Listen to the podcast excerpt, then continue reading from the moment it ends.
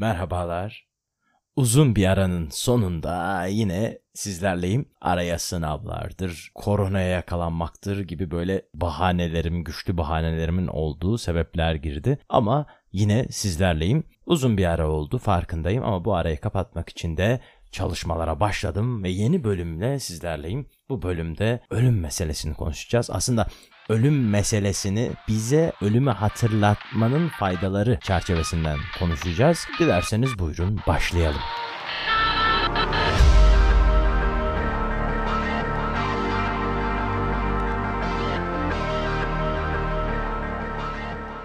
Yoldaki fikirler hayatı bir yolculuk olarak gördüğüm ve bu yolculukta da düşündüğüm, okuduğum şeylerin süzgeçten geçirip bir ürüne, bir podcast'e dönüştürme niyetiyle ortaya çıktı. E, malumunuz bu podcast'te bayağıdır uğraşıyorum. Neredeyse bir yıl olacak. Birinci yıla az kaldı. Yolculuk meselesi nihayetinde başlangıcı, süreci ve elbette sonu olan bir mesele. Tıpkı hayat gibi hayatımız da başlar, hayatta yaşarız, doğarız, yaşarız ve nihayetinde sonlanır, ölürüz. Biz ama son yüzyılda özellikle son yüzyılda hayattan ölümü çıkarma eğilimindeyiz. Ölümü hep unutma eğilimindeyiz.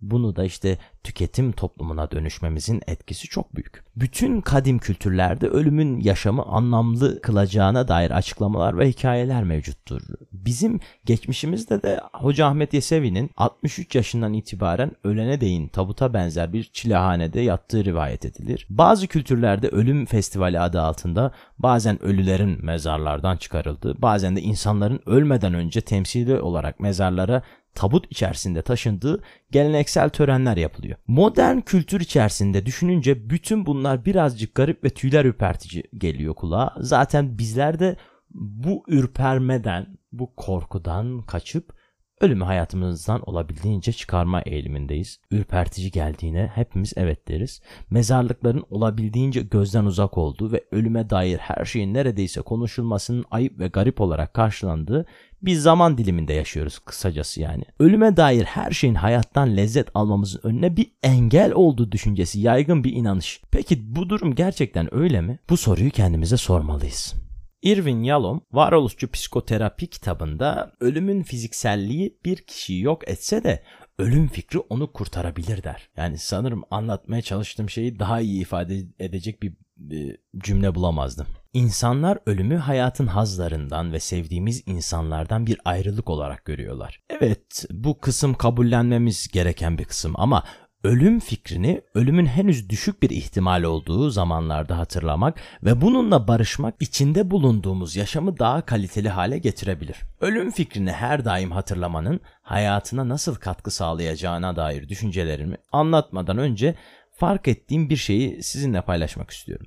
Yaşadığımız acıların büyük bir kısmını bir ayrılıktan kaynaklandığını düşünüyoruz. Ee, bir eşyadan, sevdiğimiz bir mekandan, canlıdan, insandan ya da durumdan ayrıldığımız zaman çok fazla acı çekiyoruz. Ayrılıkların herhangi bir türü bize acı çektiriyor. Bu da sanırım egomuzun sonsuzluğa olan arzusundan kaynaklanıyor. Bir şeye bağlandığımızda onunla ilişkimizin sonsuza kadar sürmesini arzuluyoruz arzulanan şeylerin de gerçek olacağına dair bilinçsiz bir inanış var içimizde.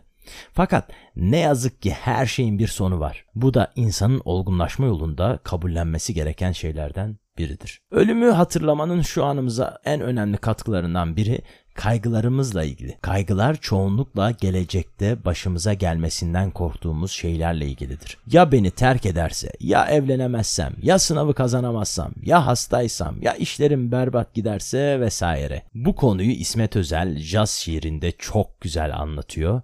Dilerseniz onu da seslendireyim. Bu vapuru kaçırırsam beni belki de cinnet basar. Belki kanser olurum bu yıl sınıfta kalırsam.'' Nöbette uyursam eğer kitaplarımı yakarlar. Etimde şirpence çıkar bu kızı alamazsam. Bu işi bitiremezsem şehirden beni kovarlar. İzin kağıdım yanar konuşacak olursam. Bu senet bankalar kapanmadan ruhumun rengini kapatmayacak olursa ölür kuyuya düşen çocuk. Çocuğun mercan saati çatlar mutlaka. Koşup haber vermeliyim yetkili memura. diye devam eden bir şiir. Gerçekten İsmet Özel çok güzel özetlemiş. Gelecekte bizi bekleyen olumsuz senaryolar üzerine sonsuz kurgular düşünüp dururuz işte böyle. Maalesef zihin kurguladığı bu şeyleri gerçekmiş gibi algılama eğiliminde. Yani birisi başına gel- gerçekten silah dayandığı zaman hissedeceğin korkuyla seni gelecekte bekleyen ama gerçekleşme ihtimali düşük olan bir olay için yoğun kaygı hissetmenin verdiği zarar birbirinden de çok uzak değil. İnsan kendi cehennemini kendi kafasında oluşturabilir. Gerçek düşmanlara gerek olmadan kendini tutsak edebilir. İşte böyle bir noktada benim kendime hatırlattığım bir şey var. Ölümün olduğu bir dünyada yaşıyoruz. Her şey geride kaldığı zaman bu üzerine düşündüğüm konu ne olursa olsun olmasa ne olur? Bu soruyu kendime sorduğum zaman ölüme yaklaşırken aslında kaygılandığım çoğu şeyin günlük hayatın gereksiz telaşesinden dolayı olduğunu hissediyorum ve rahatlıyorum. Ömer Hayyam'ın meşhur rubayisi var. Bunu da size seslendireyim. Niceleri geldi, neler istediler. Sonunda dünyayı bırakıp gittiler. Sen hiç gitmeyecek gibisin değil mi? O gidenler de hep senin gibiydiler diyor Ömer Hayyam. Abraham Schmidt'ten bir alıntı var. Yaşamaya başlamadan önce ölümün gözlerinin içine bakmak zorunda kaldım diyor. Yaşamak için ölmek gerekiyordu diyor Abraham Schmidt. Deneyimli bir çok psikolog da yaşlandıkça ortaya çıkan ölüm korkusunun aslında altında yaşanmamışlıklar olduğunu ifade ediyor. Bir insan hayatı boyunca kendisi olma cesaretini gösterememişse yolun sonunda yaklaştığını hissettikçe e, ruhunu bir panik kaplıyor. Kaçırılmış bir hayatın feryadı diyebiliriz buna. Yolun bir sonu olduğunu hatırlamak, ne için yaşadığımızı ve neyi neden yaptığımızı sorgulama motivasyonunu ortaya çıkarıyor.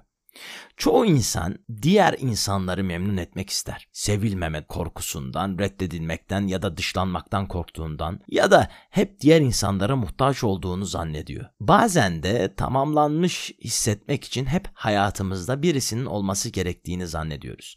Ama ölüm var. Kendin olamadığın her an yolun sonuna yaklaştığında kendi duygusal sermayenden aldığın bir borç gibi. Borçlu olanlar her zaman mutsuz hissederler. Kendin olma yolunda belki de korkuyorsun bir gün herkesin öleceği ve yaşananların bile hatırlanmayacağı bir dünyadasın. Tam olarak neden korkuyorsun diye soruyor Beyhan Budak. Bu soruyu çok beğendim. İnsan oyalanan bir varlık. Elbette ki oyalanmaya bazen zamanımız boşa geçirmeye hakkımız var. Zaten eğlenmek aslında oyalanmak vakti boşa geçirmek demektir. Sözcük Türkçe eyle kökünden geliyor. Yani bekletmek, e, meşgul etmek köküne dayanıyor. Anlaşılacağı üzere eğlenmek mutlu olmak değildir. Çoğu zaman çalınan vakittir. Bu yüzden genelde mutsuz olanlar eğlenmeye ihtiyaç duyar. Buradan da eğlenmeye bir parantez açmış olduk. Hatta özellikle bazı zamanlarımızın kontrollü olarak tembellikle geçmesinin daha üretken olmamıza katkı sağladığını düşünüyorum ben. Kontrollü olduğu müddetçe ama bunu vurguluyorum. Ama bazı insanların hayatının ana unsuru oyalanmak bir sürü hayali, yapması gereken bir sürü şeyi olmasına rağmen bugününü yarınına borçlanan bir sürü insan. İşin ilginç yanıysa şu, yapman gereken şeyler olduğuna inanıyorsan ve bunları erteleyerek bir şeylerle oyalanıyorsan, o oyalandığın şeyler çok zevkli olsa bile asla tam anlamıyla sana lezzet vermeyecek. Ve yarına borçlandığın şeyler arttıkça ödenecek meblağ neredeyse altından kalkamayacağın bir hale gelecek. Zaten bu şekilde ömrünü heba eden ve pişmanlıklarla dolu bir sona doğru ilerleyen nice insan var. İşte tam bu noktada ölümü hatırlamak çok anlamlı. Yarınların bir sonu var. Kendine söz verdiğin ama yapmadığın her şey ruhuna yük olacak. Ve bir gün her şey bitmeye yaklaştığında yaşanan pişmanlıkların eyleme hiçbir katkısı olmayacak. Ölümü hatırlamak zamanını nasıl yönettiğin konusunda farkındalığını da arttıracaktır. Bu noktada da Yunus Emre'nin Ah Ölüm şiiri çok güzeldir. Onu da sizle paylaşmak istiyorum. Yalancı dünyaya konup göçenler ne söylerler ne bir haber verirler. Üzerinde türlü otlar bitenler ne söylerler ne bir haber verirler.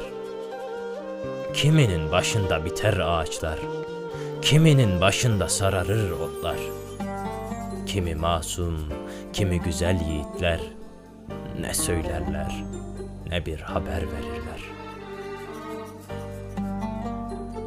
Toprağa gark olmuş nazik tenleri, söylemeden kalmış tatlı dilleri. Gelin duadan unutman bunları, ne söylerler, ne bir haber verirler. Yunus der ki, gör takdirin işleri, dökülmüştür kirpikleri kaşları. Başları ucunda hece taşları ne söylerler ne bir haber verirler.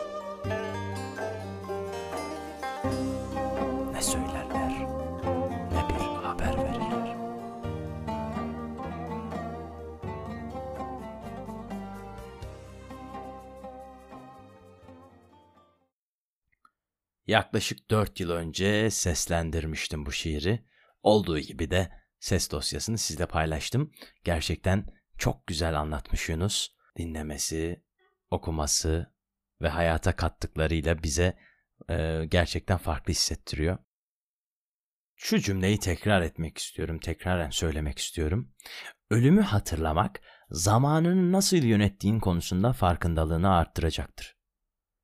Bu cümle bu dinlediğiniz podcast'ten geriye size kalırsa benim için hedefime varmışım demektir.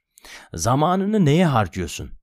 Önceliklerin neler? Gün içerisinde sosyal medyada geçirdiğin 3 saatin senin için ne kadar önemsiz?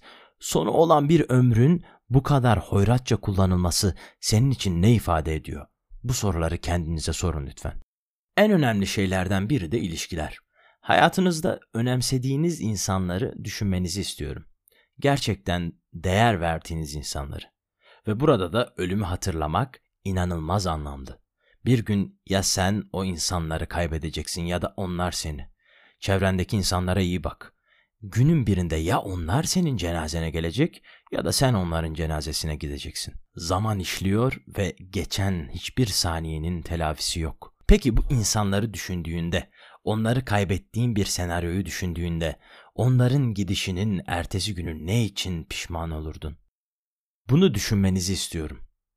Gereksiz yere kızdığına mı, kin tuttuğuna mı, sevdiğini söylemediğine mi, onunla daha fazla vakit geçirmediğine mi? Muhtemelen hepsi birden.